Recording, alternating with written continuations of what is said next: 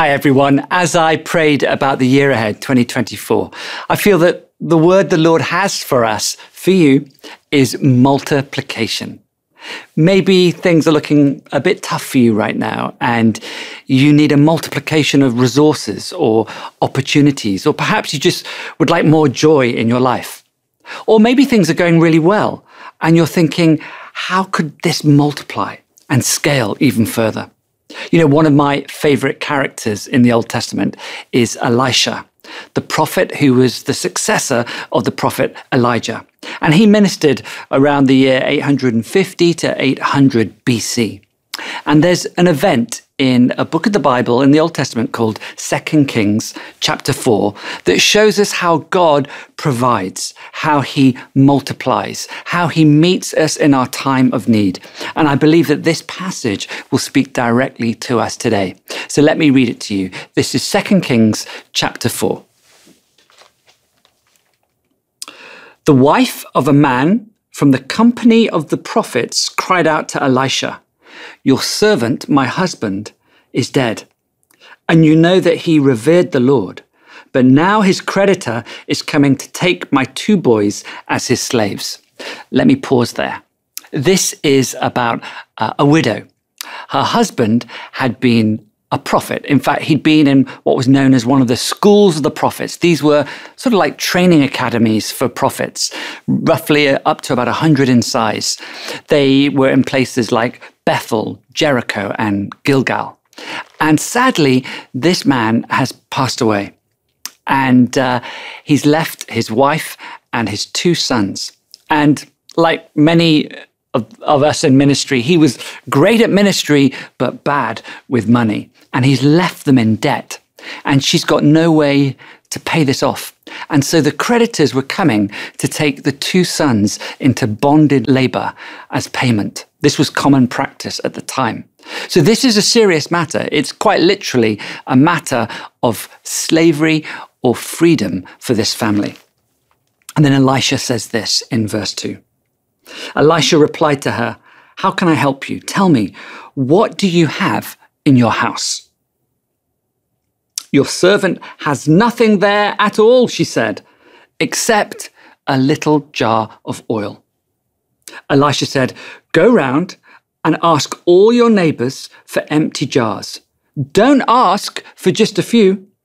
Then go inside and shut the door behind you and your sons. Pour oil into all the jars, and as each is filled, put it to one side." She left him and afterwards shut the door behind her and her sons. They brought the jars to her and she kept pouring. When all the jars were full, she said to her son, "Bring me another one." But he replied, "There is not a jar left." Then the oil stopped flowing. She went and told the man of God, and he said, "Go, sell the oil and pay your debts. You and your sons can live on what is left." So what does this amazing story, this miracle of multiplication, tell us about how God multiplies in our lives?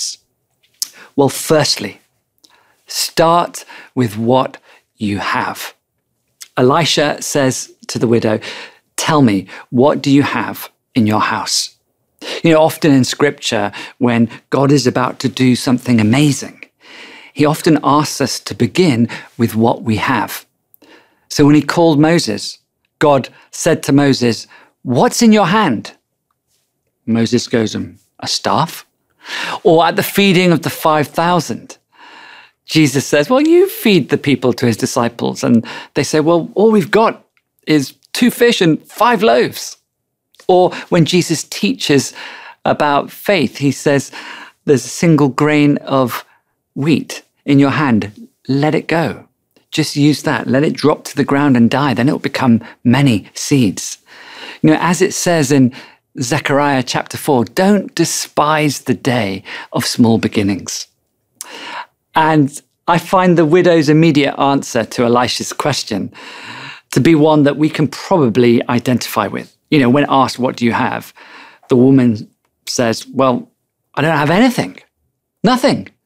And that's so often our response, isn't it? When God says, what do you have, or to do this? We go, Lord, I've got nothing.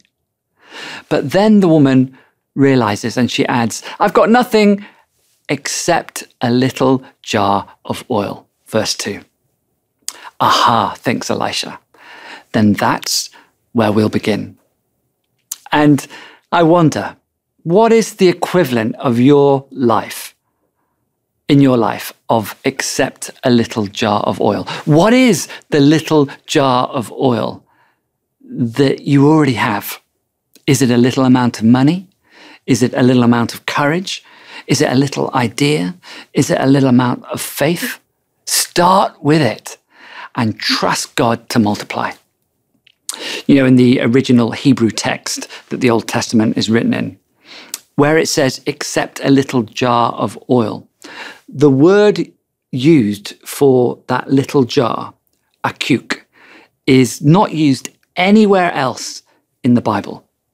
And it's a special word because it was used for a small jar that would contain not cooking oil, but anointing oil. Oil used for consecration, for setting apart uh, of something or someone for the Lord. It symbolized worship and the presence of the Holy Spirit. You see, all miracles of God begin with his presence. And do you have the presence of Almighty God in you by his Spirit? Yes. Actually, the Apostle Paul, writing to the Corinthians, says that no one can even say Jesus is Lord and mean it, except by the Holy Spirit already in them. You are anointed by his presence, and your worship of him is where the miracle that you desire will begin. Whatever little you have, with the Holy Spirit, you've already got all that you need. And you can set apart your life. You can set apart that little which you have. You can set apart your work to the Lord, and he will multiply it. When I was a pastor back in London in two thousand thirteen, uh, I got an email from uh, an American guy saying, uh, could he come and see me about something to do with his work? I said, yeah, sure. So we met up for coffee. And he said, look, um, my friends and I have a business uh, in America, and um, we're about to launch it here in London, in the U K. And um, I thought it'd be a good time to ask the Lord to, to bless it, to sort of give it to him and say, it's his, would he, would he multiply it? And I said, oh, so what, what's your business? And he said, oh, it's, it's Five Guys.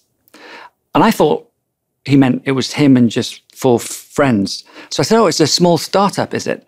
And he said, no, no, no. He said, Five Guys is a chain of burger restaurants. And um, I didn't, I'd never heard of it, but it was already big in the U S, but they'd never launched outside of America. And this was going to be their first ever go outside of America. They had no idea if it would work overseas. So he said, no, it's called Five Guys. Can we give it to the Lord, could consecrate it as it were?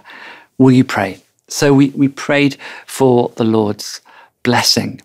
And that July in Covent Garden in London, they launched the first ever Five Guys burger chain outside of the U S.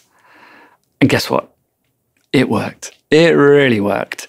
And the Lord has multiplied it. They've, there's now one hundred fifty restaurants in the U K and many more around the globe, including here in Malaysia. You see, you can start with what you have and consecrate it, dedicate it to the Lord, and he will multiply it. It begins with an act of worship. What do you have? And if you want to commit what you have to the Lord, we'll do that in prayer at the end. Start with what you have is the first thing. The second thing we see in this passage is involve others. In uh, verse three, Elisha says to the woman, go round and ask all your neighbors for empty jars. Don't ask for just a few. So again, we see throughout the Bible, on many occasions, when God multiplies, he likes us to involve others in the miracle along with us. So let's think about the feeding of the five thousand again. Jesus gets the disciples to distribute the broken bread and the fish, and then God does the multiplying. Or in Luke chapter five, with the miraculous catch of fish. There's so many fish that the disciples have to signal to their partners in other boats to come and get involved. And think about Alpha, really. It's, it's amazing to see how God has multiplied the Alpha course around the world. But of course, it's not any Alpha team, off one Alpha team running it. It's thousands of churches doing it in partnership. I wonder, who could you ask to join in in seeing your miracle happen? In joining in to the multiplication? Another Four Guys, perhaps? Who is it that you could ask? You know, just recently I was with the Alpha team in Hong Kong, and they told me how um, one of the big global banks there, the Christian Fellowship in the bank, decided that they want to run an Alpha course in the workplace, in the bank, in the offices. And then one of them in the Christian Fellowship had an idea. They said, why don't we see if any of our other colleagues in other offices around the world also want to join in and run Alpha together? So that they reached out to a few other offices, and that's exactly what they're going to do. They're going to run Alpha online, and um, they're going to invite their colleagues, and they're all going to do it together in Hong Kong, in Taiwan, in Singapore, actually in four countries, all together starting this March. Brilliant idea. And likewise, as God multiplies in our lives, maybe he's asking you today, could you involve others? Then the third thing we see is don't ask for just a few. That's what Elisha says to the woman. Go and ask your neighbors for jars, for empty jars, but don't ask for just a few. Interestingly, as long as there were more jars, the oil kept flowing. It kept multiplying. And here Elisha tells the woman, the woman, in other words, to go big in her ask of God. It seems that the scale of the miracle was impacted by the measure of their faith in collecting the jars. Verse six says this, when all the jars were full, she said to her son, bring me another one. But he replied, there is not a jar left. Then the oil stopped flowing. So let me ask you this. How big are you in your ask of God? Don't ask for just a few. Go big in your faith and in your prayers, and keep stacking your prayers like the woman and her sons stacked up the jars. Who knows if there were any empty jars left out there uncollected in the neighborhood. If they had collected them, then the oil would have kept flowing. You know, here at H T B B, we've seen God do amazing things in our children's church. Our, we call it C H T B B. The number of children in it has just multiplied and multiplied, and actually we've run out of space. And we've been praying for so long for extra space. But thankfully, although we've been asking big, the Lord has delivered. And as of this February, we have some additional space to move uh, the children into so that, so that it can continue to multiply. Don't hold back, and don't just desire for more things or more opportunities, more answers to prayer. Also, and this is important, go big in your desire for more of God, more of Jesus. You see, we have God in the measure in which we desire him.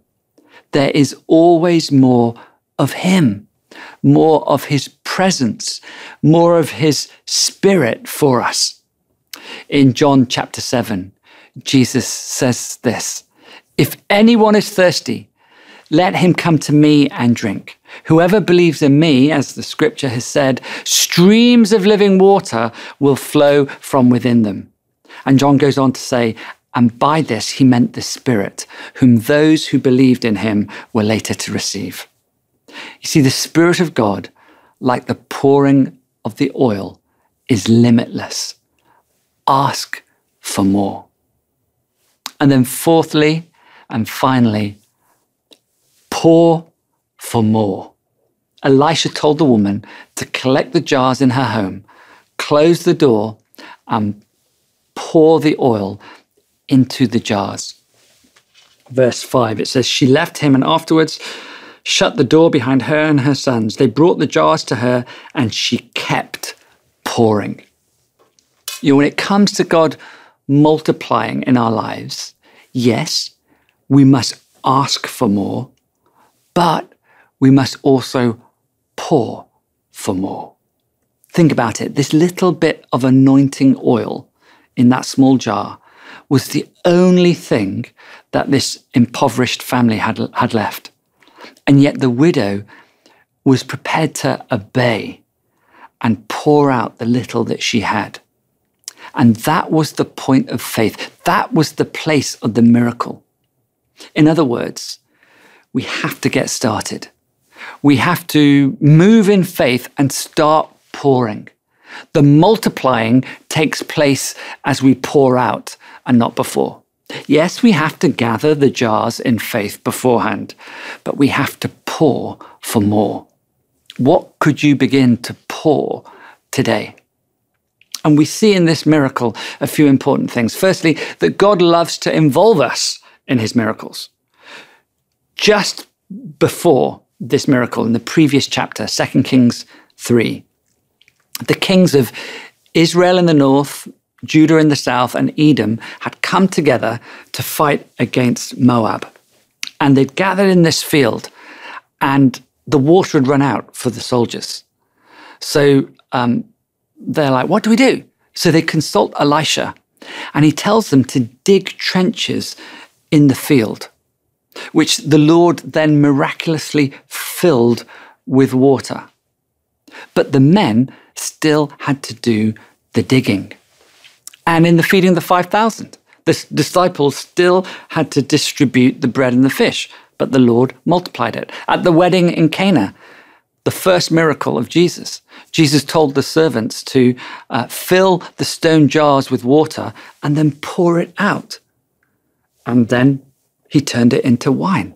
And here the widow and her sons collect the jars and she pours out the oil. And as she does so, the Lord multiplies it so that it just keeps flowing. And in his grace, God gives us the dignity of joining in with his miracles. Thankfully, he just asks us to do the possible. He does the impossible. The second thing that we see is that it's important that we should pour ourselves out, just as Jesus poured himself out for us. The New Testament tells us that the Son of God came to serve, not to be served. And Elisha tells the woman to close the door behind her and then to start pouring herself. Jesus said, your Father in heaven will reward you for that which is unseen. You know, when you go into your room and close your door and then you pour yourself out in prayer in your room, God sees and he hears and he will reward.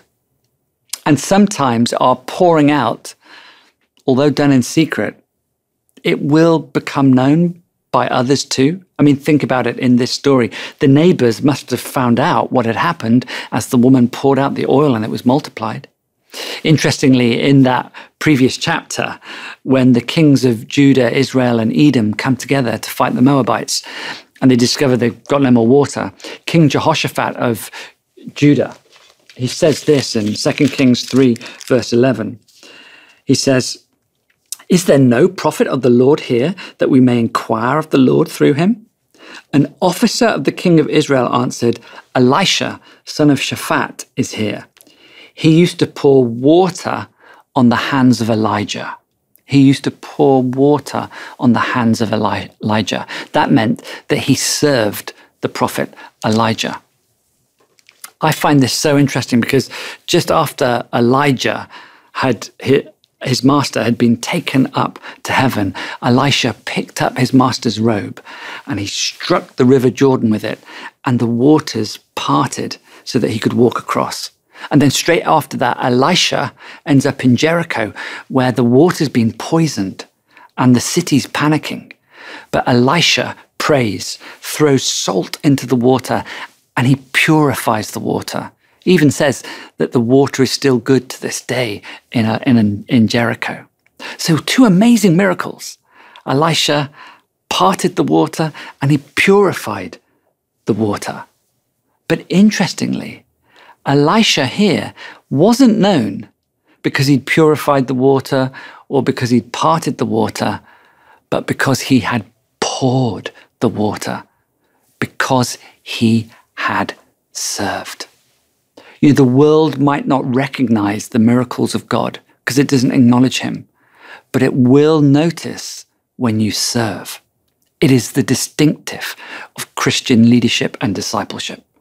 As you quietly serve in the office, in your family, in your home, amongst your friends, people will notice. And finally, see how the jars, they had to be gathered, they had to be assembled, and importantly, they had to be empty before they could be filled with oil. You know, as we gather together, either in the building or online, if you're feeling empty today. Perhaps you're at the end of your tether, you're spiritually feeling empty, dry, close to burnout, or all out of faith. That does not mean that you can't be filled with the oil of God's presence. In fact, in desperation, in your emptiness, that might be exactly why you can be filled with the Spirit today. As Spurgeon put it, he said, a full Christ is for empty sinners. It is not our emptiness, but our fullness, which can hinder the outgoings of free grace. The Alpha team uh, recently got a, a phone call from a woman. And uh, she said, um, hi, I, I work in H R.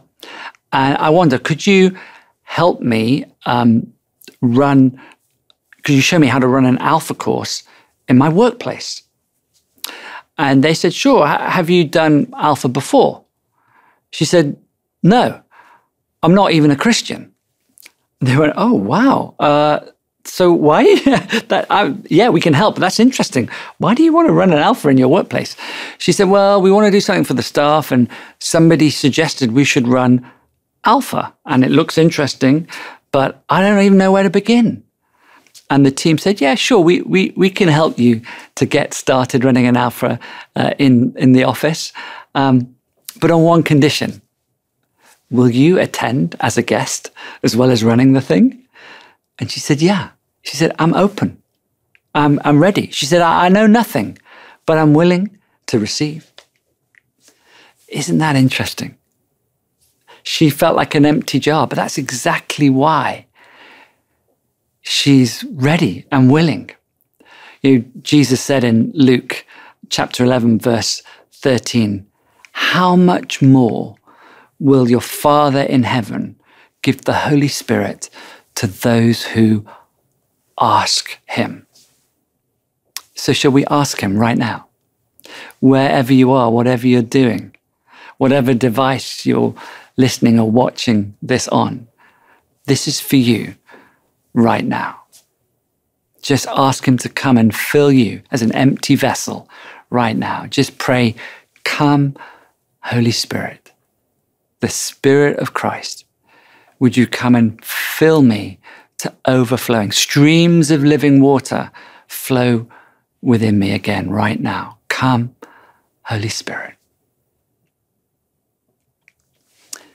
And if that thing you want to see multiplied in your life, that area in your life, that work, that opportunity, that relationship, whatever it is you want to multiply, remember it begins with consecration, with committing it to the Lord, giving it to him, allowing the Holy Spirit to come and just fill it. So whatever that is, just say to the Lord now in your own words, it's yours, Jesus. It belongs to you. Would you come and bless it? Consecrate it. I set it apart for you. Would you multiply? Don't just ask for a few. Go big in your ask. And Lord, I pray for blessing and multiplication in this year ahead, that others would see our service and see your provision. And in so doing, Jesus, that you would be glorified. In your name we pray. Amen.